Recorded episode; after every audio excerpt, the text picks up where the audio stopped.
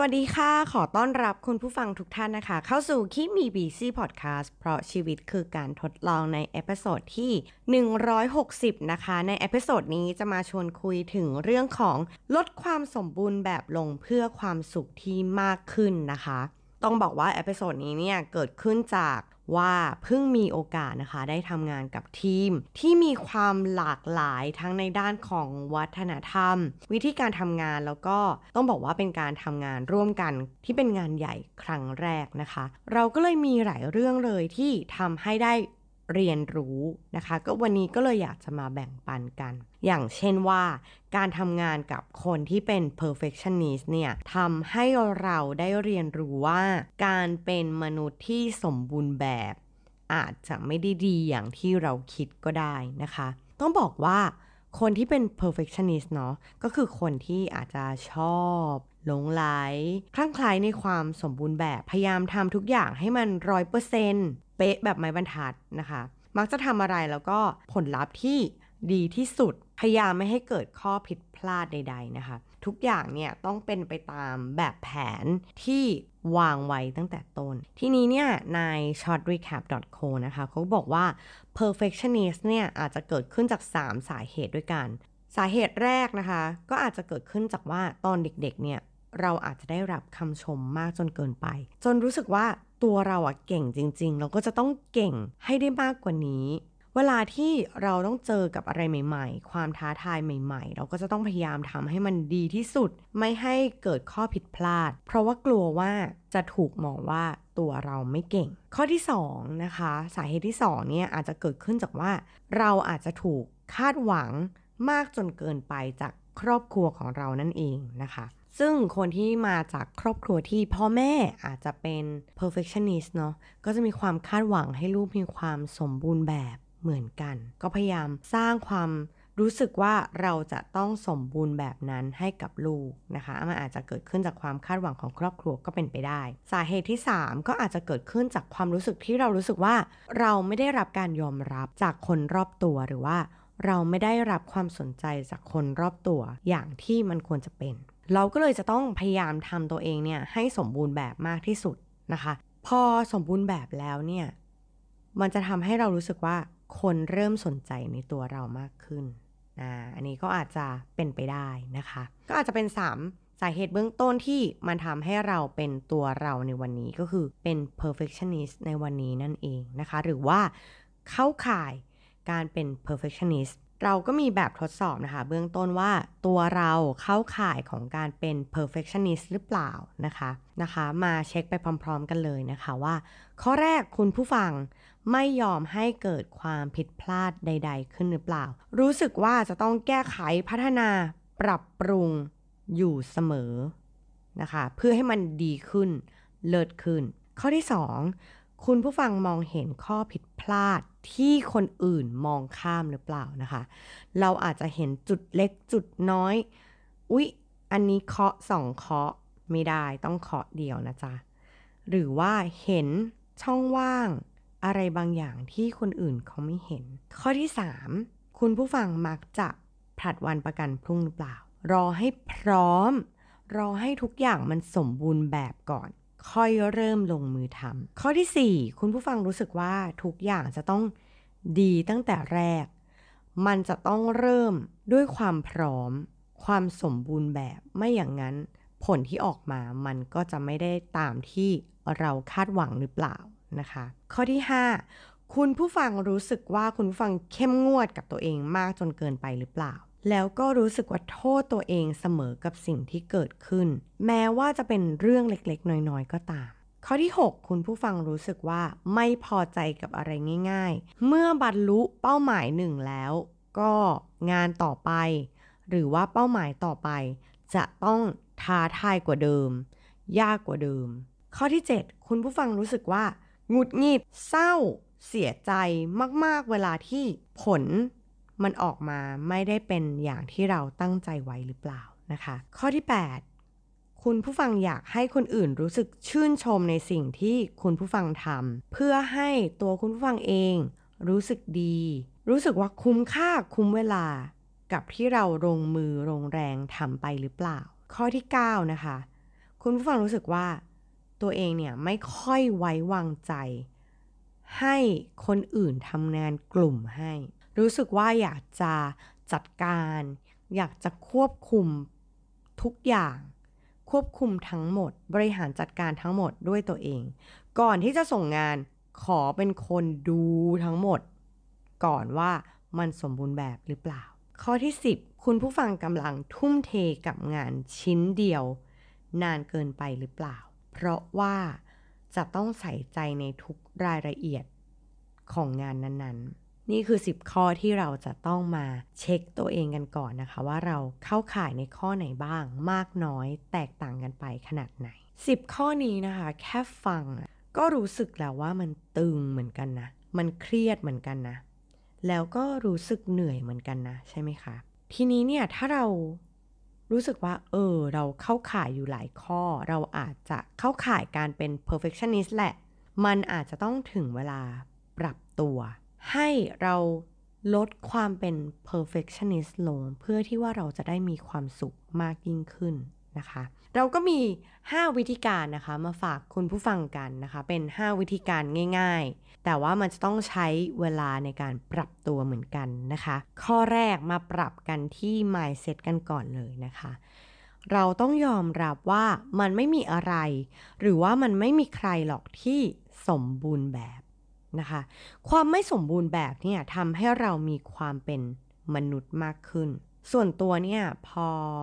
ช่วงเวลาที่ผ่านมาเนี่ยเราได้ทำโปรเจกต์ใหญ่นะคะ อย่างที่บอกกับคนเยอะๆ เราไม่เคยทำงานกับทีมที่ใหญ่ขึ้นขนาดนี้นะคะ ปกติเราจะทำงานแล้วมันจบในเราคนเดียว ทีนี้เนี่ยพอมันมีทีมที่มันใหญ่ขึ้น เราต้องดูแลคนกว่า 20 คน เราต้องมีผู้ชมเข้ามาดูงานของเราเนี่ย เกือบ 300 คน มันทำให้เรารู้สึกว่าเราเครียด แต่พอมามองขนาดเราเปลี่ยนงานแล้วเนี่ยนะคะ เราก็ยังค้นพบว่า เออ ตัวเราจะทำงานอะไร ไม่ว่าจะเป็นงานเดิมงานใหม่ เราก็เครียดมากๆอยู่ดี มันก็เลยทำให้รู้สึกว่า เออจริง ๆ แล้วเนี่ย มันอาจจะไม่ได้เป็นที่งานหรือเปล่านะ มันเป็นที่ตัวเราหรือเปล่าที่เราแบบตั้งใจมากใส่พลังกายพลังใจเกินร้อยทำทุกอย่างให้มันแบบดีที่สุดลดข้อผิดพลาด ให้ได้น้อยที่สุดเท่าที่จะเป็นไปได้ ซึ่งการทำแบบเนี้ยมันเหนื่อยมากนะคะ เวลาถึงบ้านอะ่ะ คือหลับเลย บางทีก็หลับไปโดยที่แบบ ไม่ได้อาบน้ำเลย เพราะมันเพราะมันเหนื่อยอะ่ะ เราคิดว่าเฮ้ยมันเป็นแบบนี้ไม่ได้แล้วนะคะ เราก็เลยมีการปรับใช้เทคนิคนะคะ นี่เป็นเทคนิคส่วนตัวที่เอมใช้ เพราะเรารู้สึกว่าตัวเราอะ่ะมันแบบมันจริงจัง มันเครียดมันแบบคาดหวังผลลัพธ์ที่ดีเลิศพอมันตึงมากๆมาถึงจุดหนึ่งที่เรากลับมาถามตัวเองว่า งานที่เราทำอยู่อะเป็นงานอดิเรกเหมือนเป็นคำพูดที่แบบบอกให้ตัวเองแบบ เฮ้ย เบาได้เบานะ นี่คืองานอดิเรกนะ พอเราพูดถึงงานอดิเรกอะค่ะ ส่วนตัวเราจะรู้สึกว่า งานอดิเรกแปลว่า เราไม่จำเป็นต้อง เก่งไปซะทุกอย่าง งานอดิเรกเป็นงานที่ทำให้เราได้เรียนรู้สิ่งใหม่ งานอดิเรกคืองานที่เรารู้ว่าทักษะเนี้ยเราอาจจะไม่สมบูรณ์แบบ มันทำให้เรายอมรับได้ในความไม่สมบูรณ์แบบของตัวเองนะคะ อย่างตัวส่วนตัวเอมอะ เอ็มชอบไปลองทำอะไรใหม่ ๆ เราอยากค้นหาค้นพบตัวเองว่าเราเก่งอะไรบ้างนะคะ เช่นเราไปเรียนปั้นเซรามิก เราไป paint สีน้ำ เราไปร้อยลูกปัดนะคะ แล้วมันก็ทำให้เราค้นพบว่าเออบาง skill เช่น การระบายสีน้ำมันไม่ใช่ทางของเราเลย แล้วก็ยอมรับว่าเราไม่ได้เก่งตรงนี้ พอเรายอมรับได้ว่า เออ ตัวเรามันไม่ได้สมบูรณ์แบบอะมันทำให้เรารู้สึกสบายๆ เราก็อยากเก่งขึ้นแหละ แต่ว่าก็ไม่ได้คาดหวังกับตัวเองมากเท่าไหร่นะคะ มันเป็นคำพูดที่ทำให้เราได้กลับมาเป็นมนุษย์คุณผู้ฟังอาจจะมีคำอื่น ๆ ที่เตือนสติตัวเองก็ได้นะคะ อันนี้แล้วแต่คน แต่ว่าของเอมเนี่ยพอบอกว่า เฮ้ย เรากำลังทำงานอดิเรกอยู่นะนะคะ แม้ว่ามันจะเป็นงานประจำของเราเป็นงานที่ต้องทำงานแล้วถึงจะได้เงิน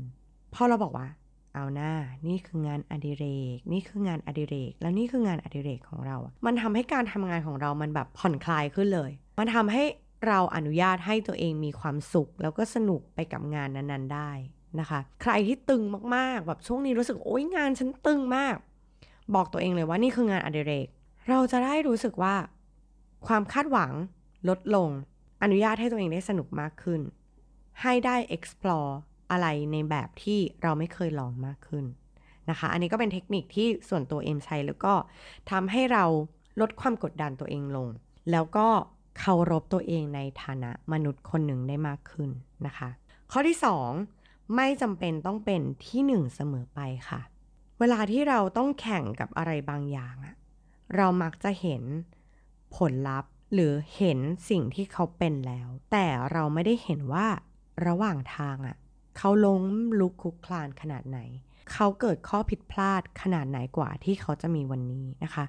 เราดันไปเห็นผลลัพธ์ของเขาซะแล้วนะคะ เพราะแบบเราเอาตัวเองไปเปรียบเทียบอะมันทำให้เรากดดันทำให้เรารู้สึกแบบ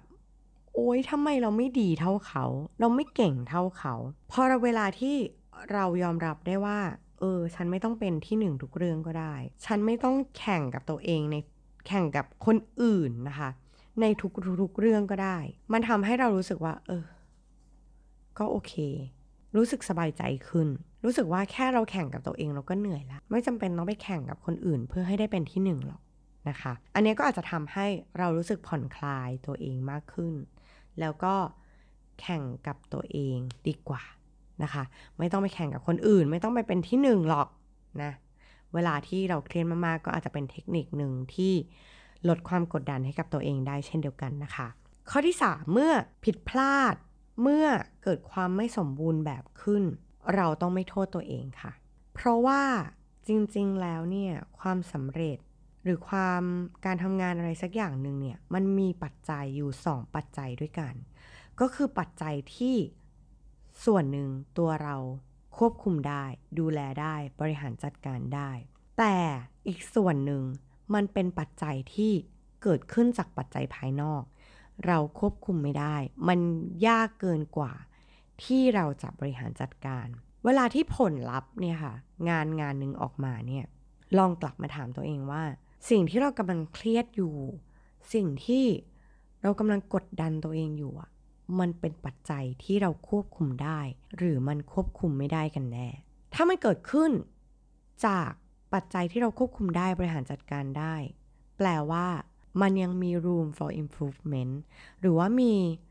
สิ่งที่เราสามารถเรียนรู้ แก้ไขจากข้อผิดพลาดนั้นๆได้ แต่ถ้าสิ่งที่เรากำลังเครียดอยู่ รู้สึกว่ากำลังกดดันตัวเองอยู่มันเกิดขึ้นจากปัจจัยภายนอก ซึ่งตัวเราคอนโทรลอะไรไม่ได้เลย เราต้องปล่อยมันไปในแบบที่มันเป็น อย่างเทคนิคนะคะที่